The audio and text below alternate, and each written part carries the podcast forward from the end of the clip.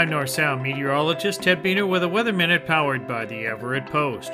Julie in Lynnwood asks if it is true that summer begins on July 5th. Julie, since the start of this century, there has only been one day that rained on the 4th, and that was in 2010 with the coolest high temperature at 65 degrees. So it has not rained on July 4th for more than a decade and only once this century. So summer does begin before July 5th, highlighted by last year's heat dome event and this year's warm first weekend of summer. The average high temperature on Independence Day is in the mid 70s. Since the year 2000, there have been five 4th of July days with high temperatures in the 60s, 12 in the 70s, 3 in the 80s, and in 2015 it hit 92 degrees. That is an average of about 75 degrees. Last year, July 4th had morning clouds and afternoon sunshine with highs in the mid 70s. The forecast for this year's North Sound 4th of July looks to be one of the cooler ones with plenty of marine clouds, a threat of light showers, and highs in the upper 60s. After last year's historic heat wave, it is important not to start fires, and according to fire authorities, the July 4th time period is when most fires occur.